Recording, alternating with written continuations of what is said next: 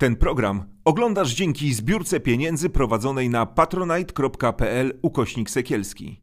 Zostań naszym patronem. Nazywam się Gośka Serafin i choruję na depresję. Chcę Wam pokazać, że można z nią żyć i nie jest to powód do wstydu. Jeśli masz podobne problemy, nie czekaj, nie bój się, szukaj pomocy. Witam w kolejnym, najnowszym odcinku Farbowania Życia. Jak zwykle musiałam zerknąć na ściągawkę, którą mam z boku kamery, żeby o wszystkim Wam powiedzieć, o wszystko poprosić i o wszystkim pamiętać. Na początek jak zwykle prośba o to, abyście subskrybowali nasz kanał na YouTubie, żebyście zostawiali komentarze oraz wspierali nas na Patronite i żebyście pisali do mnie na wszelkiego rodzaju socialach, jeżeli jesteście gotowi do tego, aby podzielić się historią swojej choroby albo swojego kryzysu, który mieliście za sobą. Jeżeli jesteście gotowi, to zapraszam do tego, żeby do mnie napisać. Na pewno każdego zaproszę, żeby usiadł w fotelu i ze mną porozmawiał. Dziś gościem Farbowania Życia Alicja Czarnecka. Dzień dobry. Dzień dobry. Życie po raku. To tak. Jest twoja małpka i twój nick. Oglądałam też twoje filmiki na YouTubie, gdzie opowiadasz o tym, jak wyglądała twoja walka z rakiem i jak wygląda twoja walka teraz, bo jak się okazuje, w życiu po raku pojawiła się depresja. Tak. Zaczęło się w sumie zaraz po skończonym leczeniu, kiedy teoretycznie powinnam być szczęśliwa, że udało mi się wygrać z rakiem. Przeszłam chemioterapię, radioterapię, operację. Musiałam tylko łykać codziennie jedną tableteczkę i wszystko miało być super. Wtedy przyszły takie myśli, że już nic mnie nie chroni, że co będzie, jeśli będzie nawrót choroby. Zaczęłam macać się po brzuchu, czy aby na pewno tam nie mam żadnego guza wyczuwalnego. A ty miałaś raka piersi? Raka piersi, tak. Rak piersi, obustronna mastektomia z rekonstrukcją, usunięcie jajników jajowodów z powodu mutacji BRCA1. Także mając 33 lata mogę śmiało powiedzieć, że mam menopauzę. Jest rewelacyjnie. 33 lata masz. A ile miałaś lat, jak miałaś raka? 27. No kurczę, to bardzo wcześnie. Bardzo wcześnie. Tym bardziej, że nikt u mnie w rodzinie nie chorował na nowotwór piersi ani nowotwór jajnika. No, mam obciążenie genetyczne. I tak się akurat potoczyły moje losy. Później właśnie przyszła też depresja, myśli samobójcze, totalne załamanie nerwowe. I na początku myślałam, że sobie oczywiście z tym poradzę, bo zawsze sobie ze wszystkim dawałam radę. Myślałam, że jestem na tyle silną osobą, że jakoś to wszystko po prostu poprowadzę. Zrozumiem całą sytuację i będę mogła przetłumaczyć sobie jakoś. Rozmowa z onkologiem mi nie pomogła, z psychoonkologiem mi nie pomogła. Później było troszeczkę spokoju, że tak powiem. Nadal się martwiłam, że jeśli miałam obsesję i do tej pory niestety walczę z tym, mam obsesję na punkcie wagi swojej. Tu nie chodzi o to, czy ja jestem za gruba, za chuda, absolutnie nie, tylko chodzi o taką kontrolę tej wagi, czy nie mam na przykład plus 2-3 kilo, bo jeśli mam, to oznaczało? Że mi się zbiera płyn w jamie brzusznej, na pewno mam przerzut do wątroby. Albo odwrotnie, mogę chudnąć i wtedy na pewno mam przerzut na trzustkę. Czyli tak czy tak? Rak. Tak. Tak. Do tego stopnia, że zaczęłam widzieć chorobę w moim dziecku. Mój syn był notorycznie u lekarza, bo każdy, nawet najmniejszy ślad na skórze czy objaw jakikolwiek, typowe przeziębienie, dla mnie to już była podstawa, żeby robić wszystkie badania. Martwiłam się, już układałam sobie scenariusze, co bym zrobiła, gdyby nie daj Boże moje dziecko zachorowało, co bym zrobiła, gdyby nie daj Boże zachorował mój mąż. Po prostu przechodziło to w paranoję. Pierwszą osobą, która zauważyła, że coś jest nie tak, ja zaczęłam się bardzo zamykać na cały świat. Zawsze byłam bardzo komunikatywną osobą. Dużo też pomagałam różnym ludziom. Miałam zawsze dużo znajomych, dużo przyjaciół. Teraz bardzo uszczupliłam swoje otoczenie do osób, które są mi po prostu potrzebne jak tlen do życia. I odsunęłam się też od osób, które ciągnęły mnie na dno. Ale zamykałaś się przed ludźmi, bo wstydziłaś się powiedzieć o tych swoich myślach na głos? O tej takiej nadmiernej kontroli? Czy dlaczego się zaczęłaś zamykać? Miałam dość ludzi. Aha.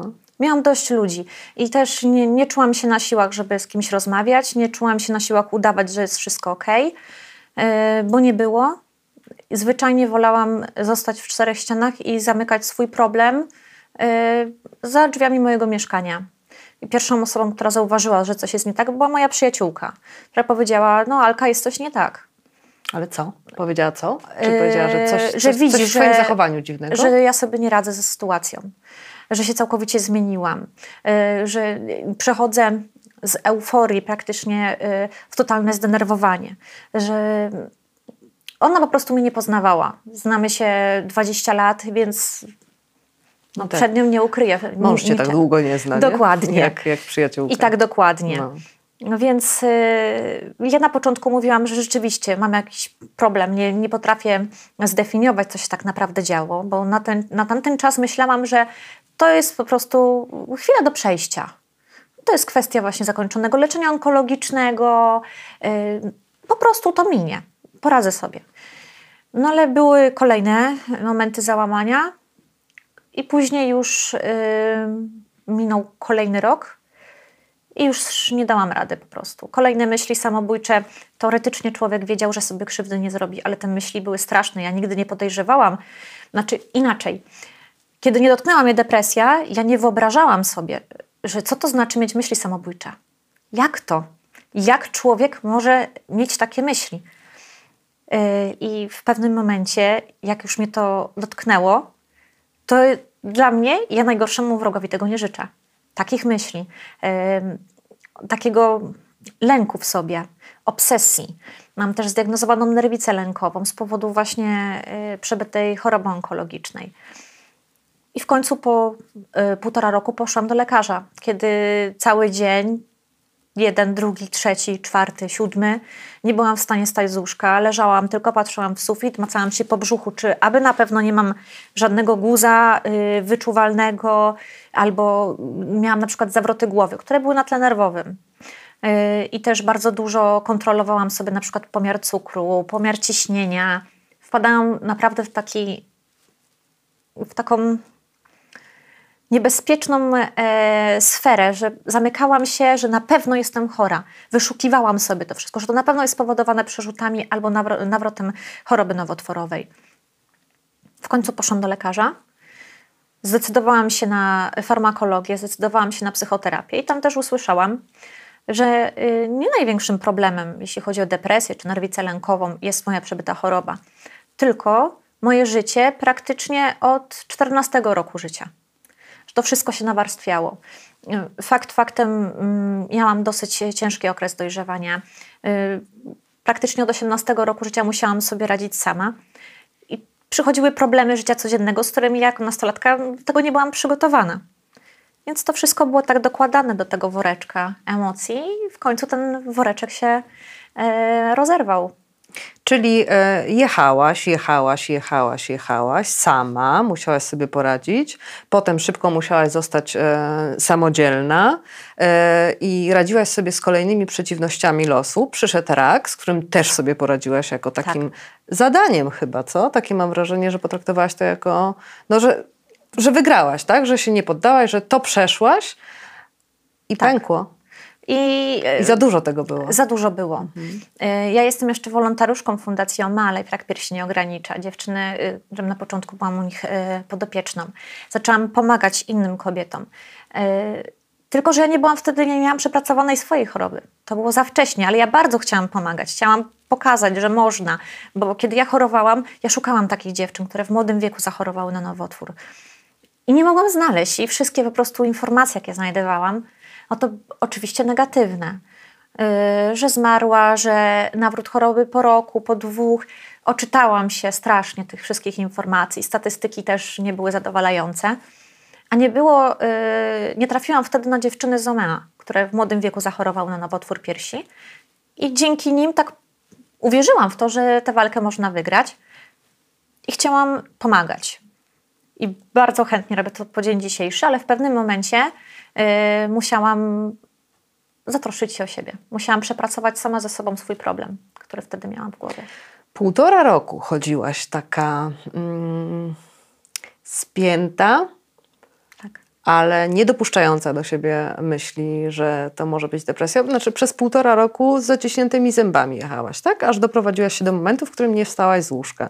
Tak. Czyli do dosyć hardkorowego momentu już w depresji, nie? Bo ja myślę, że w pierwszej depresji też chodziłam parę ładnych miesięcy, chociaż jakbym tak, wiesz, dłużej usiadła na tym kamieniu filozoficznym i się zastanowiła, to wydaje mi się, że całe lata łaziłam.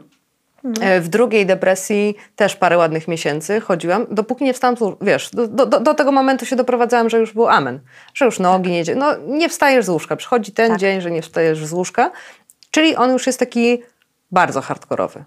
Tak. Czyli doprowadziłaś się na skraj. Nie? Na skraj. Ja nie sądziłam, że można nie mieć siły wstać z łóżka, że można płakać, nie wiedzieć czemu. I płakać, bo się płacze, dlatego, że człowiek jest załamany, bo nie wie, co się z nim dzieje. Myśli samobójcze, które miałam kilka razy, no to mówię, najgorszemu wrogowi nie życzę. One cię przerażały? Przerażały. Ale przerażało cię, że ty możesz tak myśleć? Tak. Powiedziałam, że tego nie zrobię. Mhm. Ale na przykład dzwoniłam do męża i go prosiłam, że błagam cię, przyjedź z pracy, błagam cię, wróć do domu, bo na przykład wychodził do kina z kolegami i ja byłam w takim stanie, że nie byłam w stanie sobie poradzić sama. On musiał ze mną być. Wtedy czułam się jakoś bezpieczniej. Odwracał uwagę twoją, tak? Od tych myśli? Odwracał uwagę i po prostu jak był, to wiedziałam, że nic mi się złego nie stanie i że nie przyjdzie mi do głowy nic absolutnie złego, żeby sobie zrobić. To były ciężkie momenty, ciężkie 1,5 roku. A miałaś takie poczucie, że te myśli samobójcze były dla ciebie ucieczką, czy jakimś planem, czy dawały ci ulgę, że jest jakieś wyjście z tej sytuacji? Ciężko mi odpowiedzieć na to pytanie. One mnie przerażały. Nie wiem, skąd się brały. Nie mam pojęcia, ale po prostu mnie przerażały. Prowadziły do takiego momentu, że dostawałam po prostu paraliżu, że ja sama siebie nie poznawałam. Chciałaś przestać tak myśleć? Tak, i nie mogłam. Były takie namolne? Bardzo. Nie byłaś w stanie tego zatrzymać, prawda? Nie byłam w stanie tego stłumić, nie byłam w stanie skupić się na czymś innym. Tylko cały czas wokół jednego, żeby po prostu już to skończyć, żeby mieć to z głowy. Że będzie lepiej, że to będzie ulga, że jak się to skończy, tak? Tak, jak byłam zresztą nastolatką, nie wiem, ile mogłam mieć lat, zdarzyło mi się kilkakrotnie robić sobie krzywdę, na przykład robić sobie ślady na rękach, na nogach. Wtedy była ulga. Emocje, które nie mogłam wyrazić, nie mogłam siebie wyrzucić. Robiąc sobie krzywdę, dawałam tak jakby upust temu. Nie miało to na celu zrobienie sobie konkretnej jakiejś krzywdy, zabicie się czy coś takiego. Nie, po prostu dawały mi taką ucieczkę. Te emocje wychodziły ze mnie i czułam ulgę. Tutaj te myśli były po prostu straszne. Ja nie mogłam ich jakoś tak, nie mogłam sobie sama przetłumaczyć, żeby przestać myśleć, żeby myśleć o czymś innym, że przecież ja tego i tak nie zrobię. Tylko po prostu ja się bałam, że kiedyś nie wytrzymam tego, naprawdę. I mimo tego, że nie chcę, przejmie nad tobą kontrolę, nie? Tego się bałam. Najbardziej się bałam, jak na przykład byłam sama z dzieckiem i takie myśli miałam. Wtedy był alert do męża. I jak mąż na to reagował? Jak mu powiedziałeś, że masz myśli samobójcze? Powiedział, że to jest sygnał, że powinnam iść do lekarza, powinnam iść do specjalisty. Że nie jest to dziwne, że po takich przejściach, jakie miałam, że po prostu to już jest dość dla mnie. I mnie zawsze wspierał bardzo.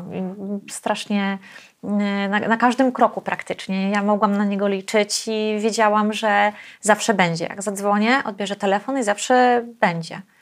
To mi dawało takie poczucie bezpieczeństwa, że zaraz będzie, że zaraz będę mogła się przytulić i on mnie uspokoi.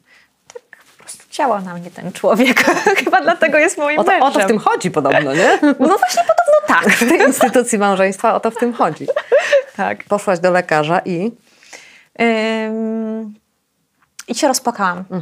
Na początek zaczęłam mówić wszystko. Miałam po prostu... Też wydaje mi się, że lekarz, do którego poszłam, to był człowiek, któremu ja chciałam to powiedzieć. Bo nie do wszystkich lekarzy tak gdzieś człowiek marzy. Tak. No i widzisz, wchodzisz, no i nie chcesz się otworzyć, nie chcesz powiedzieć tego wszystkiego. I wiesz, że to po prostu nie jest dobry adres.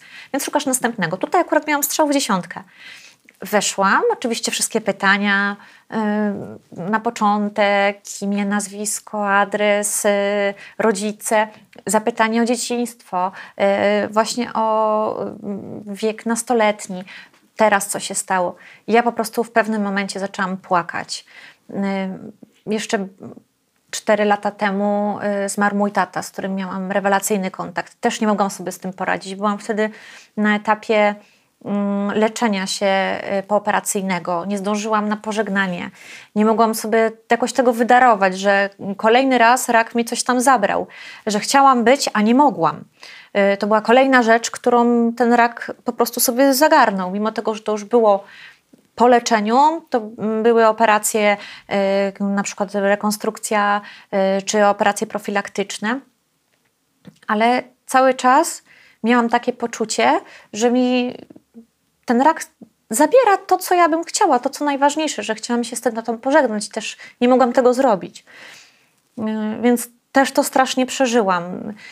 Śmierć taty, tu choroba, tutaj pogrzeb. To wszystko się tak nałożyło. I też zaczęłam właśnie mówić lekarzowi o tym, co przeszłam.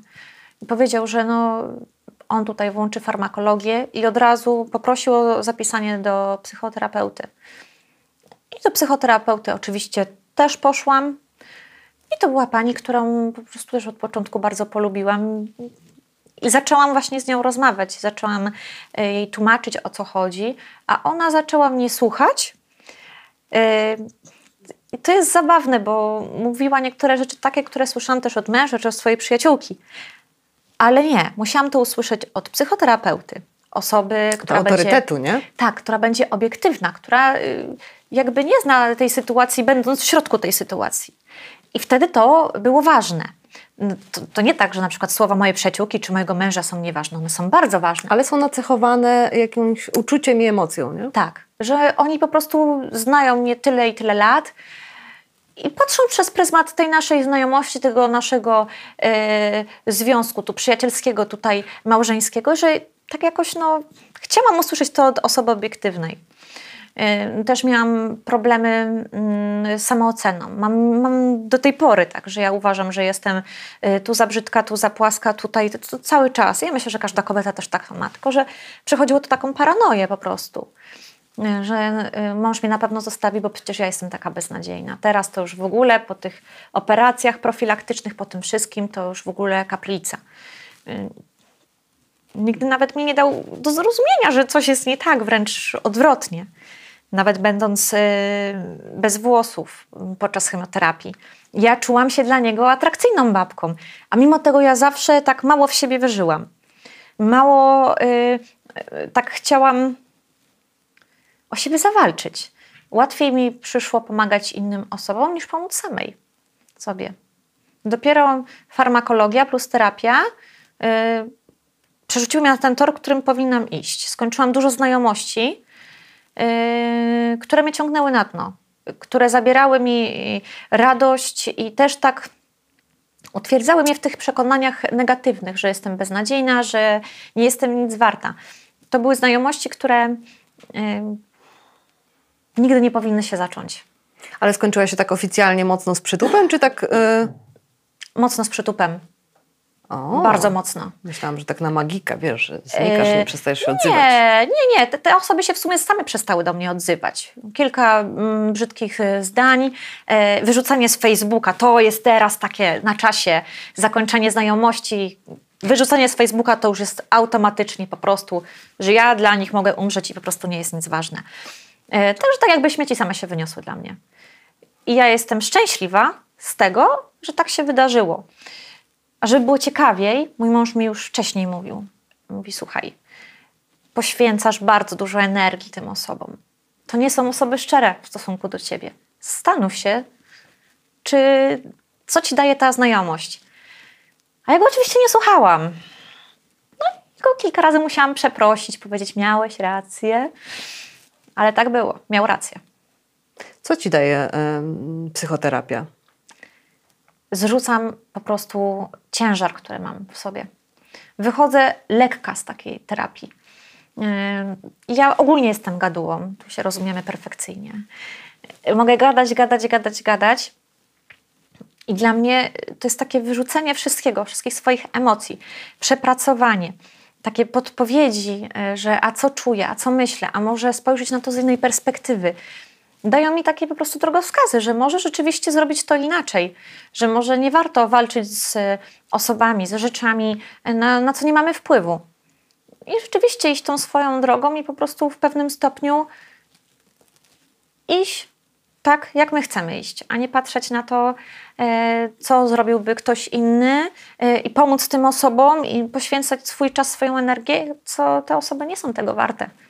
Czyli miałaś taką super ekstra zdolność, najgorszą jaką można mieć, czyli ofiarowanie się innym, w ogóle nie patrząc na siebie i zadowalanie całego świata wokół siebie, tak? Byłaś... Tak, miałam syndrom zbawiciela świata.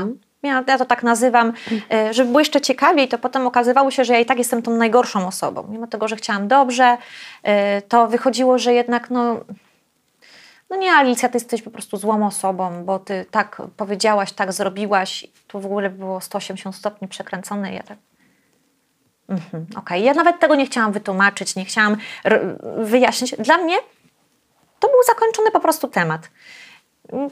Psychoterapia nauczyła mnie odpuszczanie. Odpuszczanie i otaczanie się osobami, które naprawdę... dają mi duże poczucie szczęścia i dodają mi dużo siły. I dodają mi skrzydeł, a nie ciągną mnie w dół.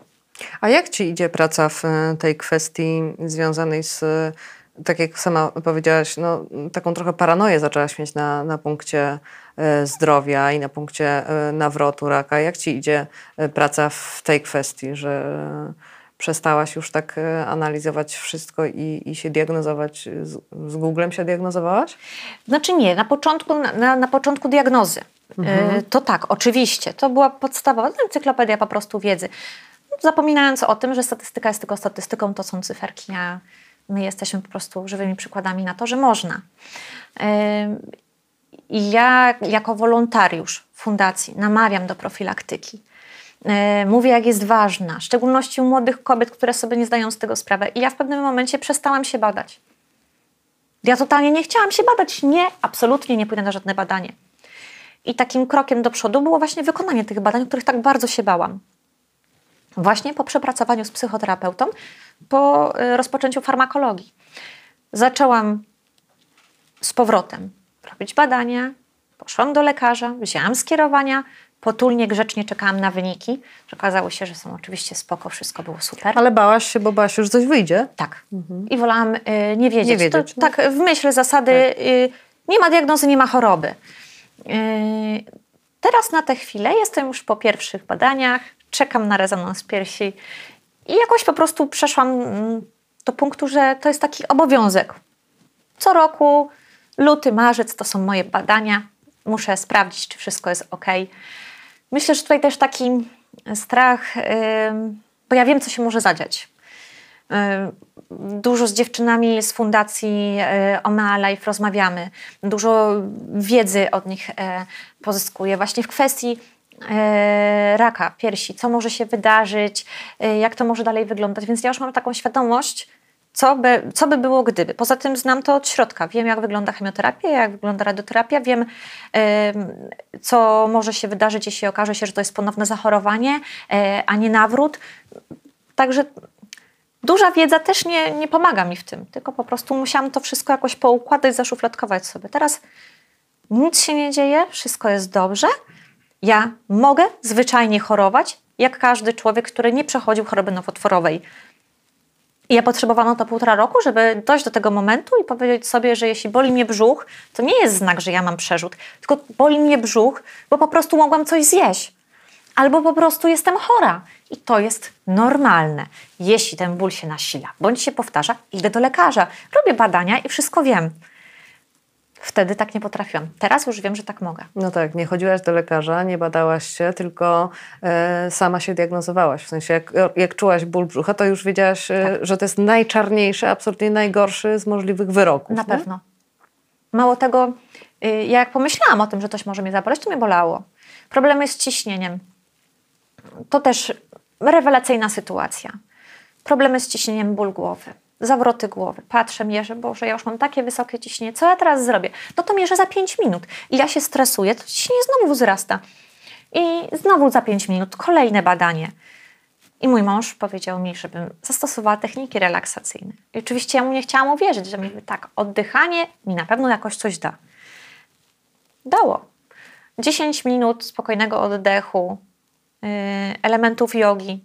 Naprawdę zadziałało cuda. Ale ja mu nie wierzyłam. Musiałam sama się o tym przekonać. Zosia samosia taka, nie? Bo jak ktoś dobre rady daje, to najgorzej. Do niektórych rzeczy trzeba po prostu dorosnąć. No. Tylko lepiej tak w szybszym tempie, nie? Dorastasz. Fajnie by było, żeby mieć w ogóle taką właśnie już wiedzę, no. Tak 3 lata do przodu. I tak wyobrazić sobie, że co by było gdyby i że no, być na tyle mądrą osobą, patrzeć w przyszłość i wiedzieć, jakie będą konsekwencje tego. No ale niestety tak nie. A jak teraz właśnie jesteś cały czas, tak? W psychoterapii? Tak. Jak teraz sobie patrzysz na ten czas, te 1,5 roku, kiedy tak się dojeżdżałaś, to co byś sobie z tamtego czasu powiedziała, dziewczyno? Żebym posłuchała męża i przyjaciółki. I żebym poszła do lekarza. A ten twój upór był z takiej samodzielności, którą musiałaś osiągnąć? Czy... Znaczy tak, na pewno myślę, że to, co przeżywałam mając te 15, 16, 18, 19 lat, moja samodzielność, to też miało tutaj wpływ. Ale bardzo się bałam, bo cała otoczka leczenia depresji, no to, że leki uzależniają, ogłupiają, potem nie można wyjść z tej farmakologii. W ogóle, ojejku, no to nie, ja nie chcę tak. Się strasznie bałam. Ale potem doszłam do tego momentu, że po prostu pomyślałam sobie i powiedziałam na głos, że ja wolę te leki brać całe życie, niż czuć się tak, jak się czuję. I dobrze zrobiłam. W tamtym okresie ja bym sobie radziła, żeby posłuchać moich bliskich i żeby pójść do tego lekarza. Bo już bym pewnie była po zakończonej farmakologii, tak? W dalszym ciągu biorę leki i cieszę się, że zrobiłam ten krok do przodu. A ile miesięcy bierzesz leki? 1 rok i 4 miesiące. Jak się czujesz teraz? Rewelacyjnie. Nie masz słabszych momentów? Nie, oczywiście są. I co wtedy myślisz, jak masz słabszy moment? Że nic nie działa, czy pozwalasz sobie mieć ten słabszy moment? Nie, ja sobie pozwalam. Jestem to jest ciężkie, siebie... wiesz o tym. Tak. Ja staram się być dla siebie łaskawa i wiem, że każdy człowiek, te osoby, które nie chorują na depresję, też mają gorsze dni. My, chorujący na depresję, też mamy złe dni. To jest jak najbardziej normalne, bo trudno być od rana do wieczora uśmiechniętym, zadowolonym i po prostu pozytywnie wszędzie. Tak się nie da. I są dni, kiedy po prostu jest mi smutno, kiedy jest mi przykro, kiedy mam gorszy dzień. Ale na przykład jeśli to się by przedłużało, to już zaczęłabym się martwić, czy czasem nie potrzebuję kontroli lekarza i zmiany leków. Także mam taką też świadomość i mój mąż też mówi, słuchaj, jeśli to będzie dłużej trwało, to może warto spróbować zmiany tych leków. U mnie jest na tyle skomplikowana sytuacja, że biorę lek tamoxifen, który biorę zaraz po zakończeniu leczenia onkologicznym. No i on tak jakby nie współgra z tymi lekami przeciwdepresyjnymi, przeciwlękowymi. Są tylko 4 leki, które mogę brać. Żeby, na depresję, tak? Żeby, na depresję, tak. Żeby nie blokowały te leki tamoksifenu. Więc no mówię, okej, mamy okrojone możliwości, ale rzeczywiście, że jeśli to będzie trwało trochę dłużej, to rzeczywiście pójdę do tego lekarza, więc... Ja cieszę się, że mam taki krok do przodu, że mój mąż mi coś sugeruje i wiem, że chce dobrze. Ja to biorę na klatę, bo wiem, że on ma rację i sama też to czuję. Że rzeczywiście, jeśli takie sytuacje będą się powtarzały i będą długotrwałe, to stwierdzę, że może rzeczywiście czas zmienić leki. Ale jeśli to trwa dzień, dwa, nie robię z tego tragedii. Po prostu włączam Netflixa, biorę chipsy. Tak? Czyli mogę dzisiaj zjeść te chipsy. Dzięki. Możesz i włącz Netflixa, mówię ci. Tak? Nie idź do żadnego kina, daj spokój. W domu jest fajnie.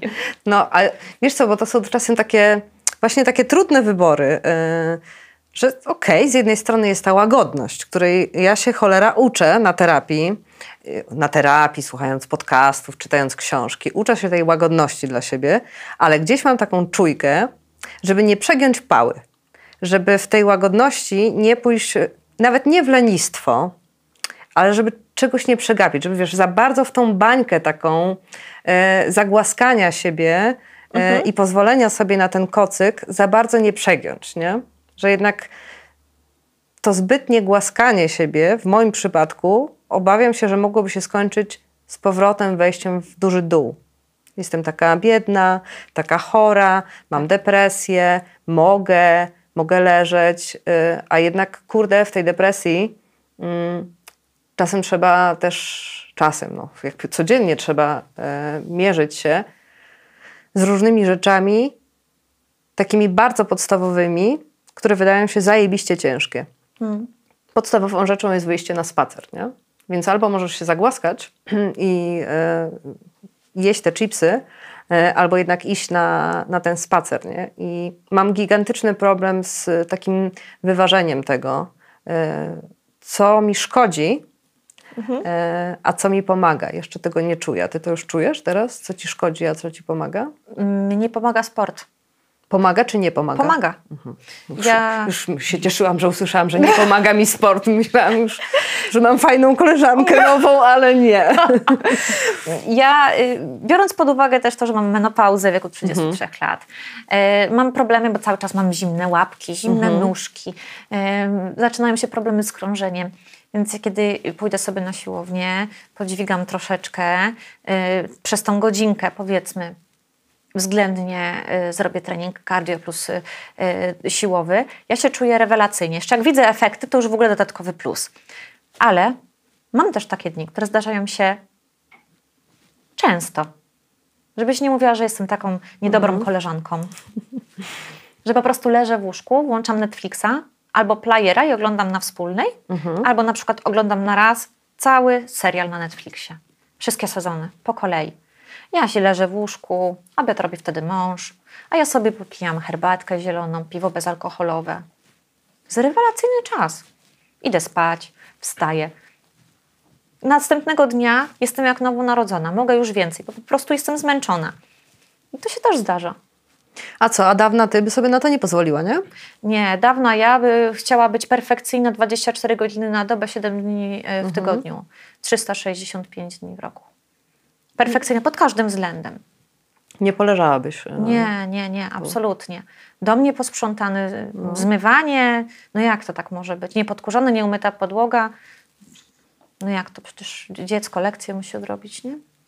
A analizowałaś to, nie wiem, być może na psychoterapii albo też w opiece psychoonkologicznej, bo akurat wiem, że w onkologii jest dosyć sprawna ta opieka psychologiczna, jako tak. Chyba w jedynej dziedzinie tak naprawdę, bo to dopiero u nas raczkuje. Analizowałaś to, dlaczego właśnie dopiero później dopadła cię depresja, a nie w trakcie leczenia onkologicznego? No to jest bardzo prosta odpowiedź. Ja od początku stwierdziłam, że bardzo chętnie podczas wlewów chemioterapii będę chciała porozmawiać z psychoonkologiem. Mimo tego, że sobie świetnie dawałam radę, oczywiście. Psychoonkolog na trzeciej wizycie, czyli na mojej trzeciej chemii, to był mój półmetek, bo miałam 6 wlewów, powiedziała, że ona się boi, że ja sobie za świetnie daję radę i że w pewnym momencie ja nie wytrzymam. Mnie na przykład bardzo nie dołowało, tylko tak jakby... Nie potrafię teraz znaleźć słowa, ale słyszałam, że nie możesz się poddać, nie możesz płakać, musisz być silna. Tak wszyscy dookoła, każdy tak mówi. Bo taki głos, taki świat tak mówi. Świat, tak, bo ja rozumiem, że w moim otoczeniu nikt nie spotkał się z młodą osobą chorującą na raka.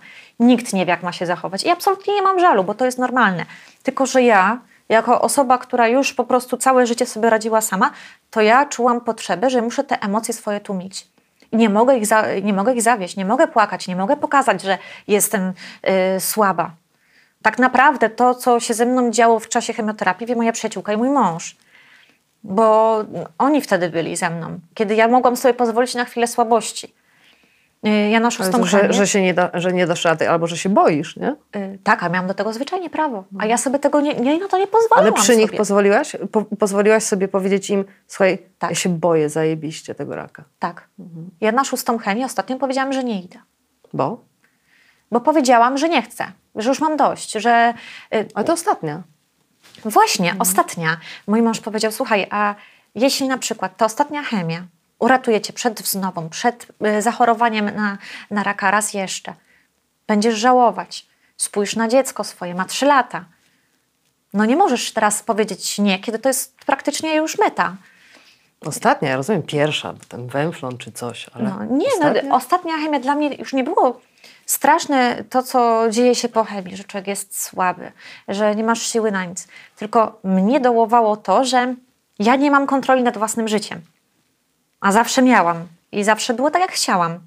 A tutaj kontrolę przejęła moja choroba i nie tylko mojego życia, ale życia całej mojej rodziny, plus po części życia mojej babci, która się mną opiekowała, zajmowała, mojej przyjaciółki, która też woziła mnie na chemioterapię, rezygnując z pracy.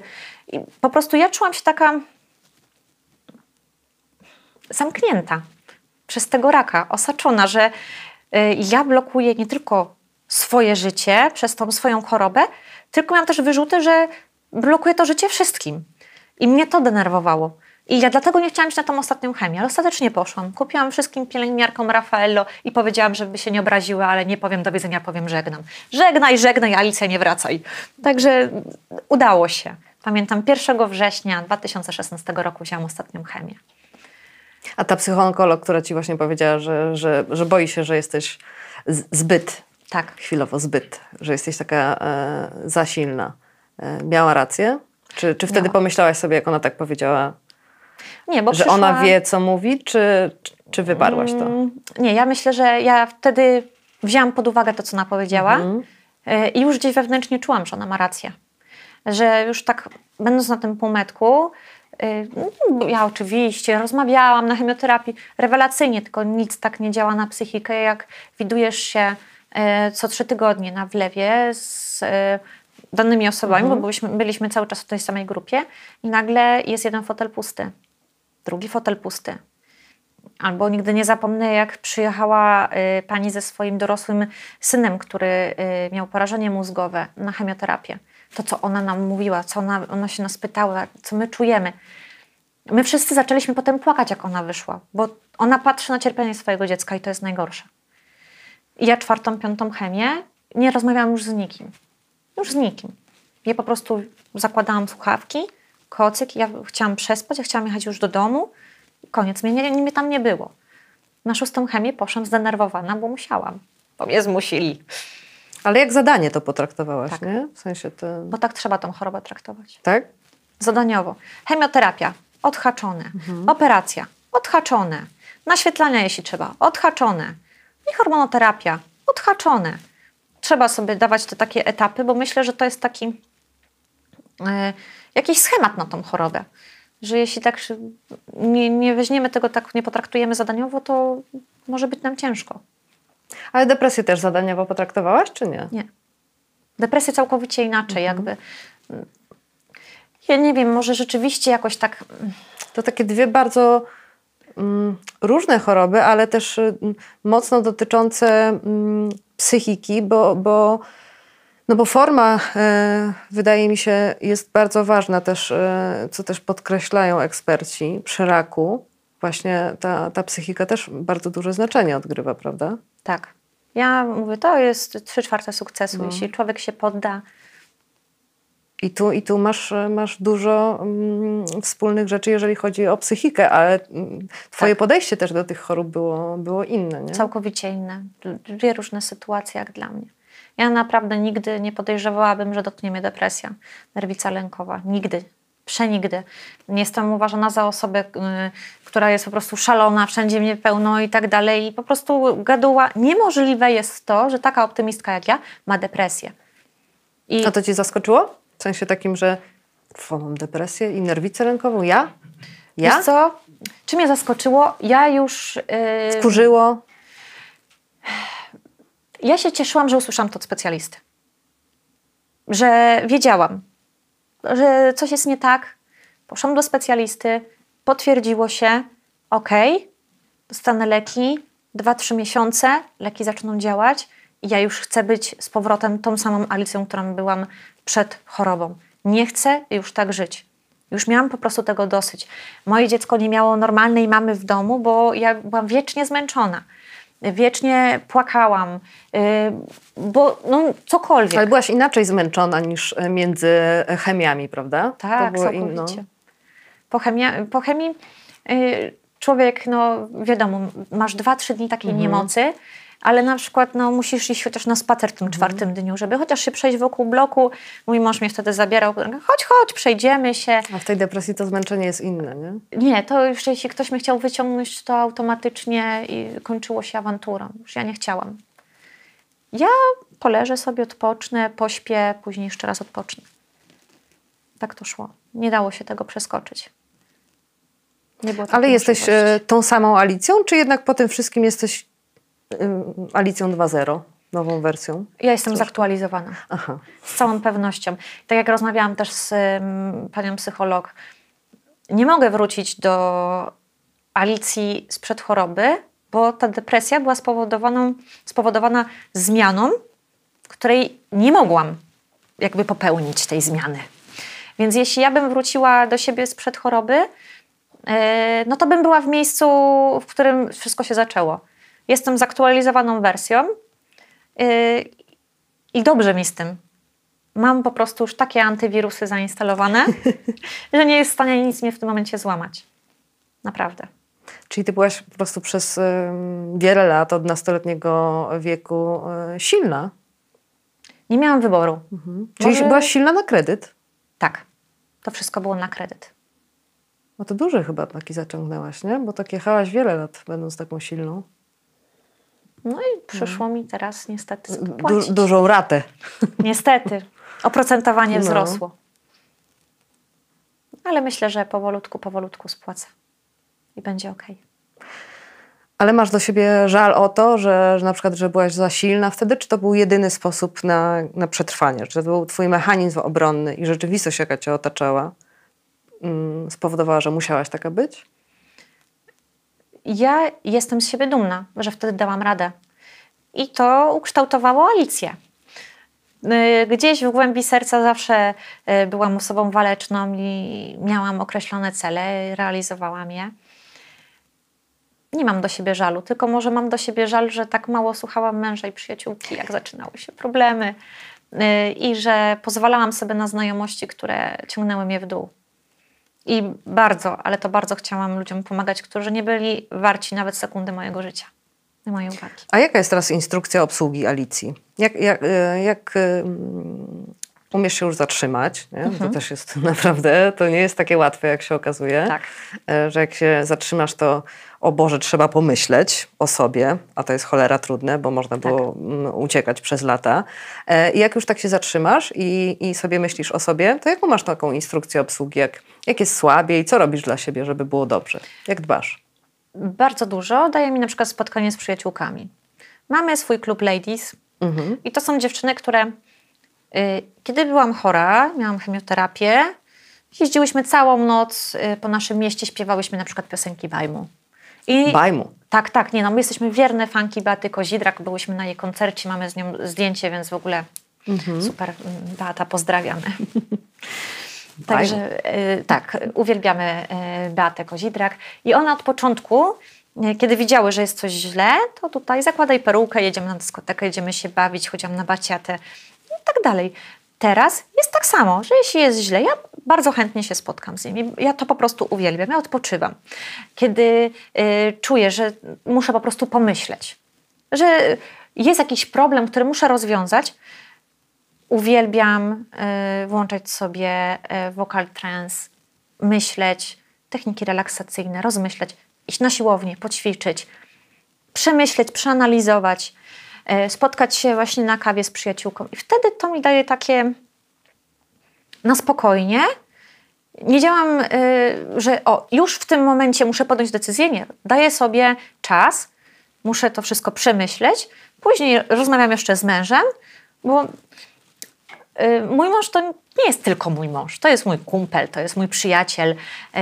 I to jest też, nasza relacja jest taka, że wiem, że mogę z nim o wszystkim porozmawiać i on mi będzie chciał jak najlepiej doradzić i po prostu nieraz siadamy i rozmawiamy, otwiera sobie piwo, ja otwieram piwo bezalkoholowe, siedzimy, gadamy i mówię, wiesz co, słuchaj, no bo mam taką sprawę, może byś mi coś doradził I to też jest taka forma przepracowania wszystkiego. Alicja teraz potrafi się odciąć. Kiedy coś jest za trudne, potrafi powiedzieć sobie hola, hola, na ciebie samą to tak nie może być. Ty musisz mieć kogoś pomoc. I ja już nie chcę być tak samodzielna. Ja chcę, żeby mi ktoś pomagał. Pozwalam na to. Jestem bardzo dla siebie łaskawa. To się zmieniło. To się zmieniło. Nauczyłaś się prosić o pomoc? Tak. A to jest takie trudne, jakbyś prosiła o 1 000 000 złotych pożyczki. Ja albo zawsze... darowizny nawet, nie? Daj spokój. Nie, proszenie zawsze... o pomoc jest straszne. Dokładnie. Ja wstyd, meble taki w pokoju musiałam zawsze sama przesunąć, bo nikt tak dobrze tego nie zrobił jak ja. Tak, to, tak. No jak to tak? A teraz jak najwięcej oddelegowania spraw komuś innemu, żeby też dla siebie mieć jakąś tutaj małą kulę czasu i tam się w niej po prostu pobawić. Teraz na przykład kleję chrobotek.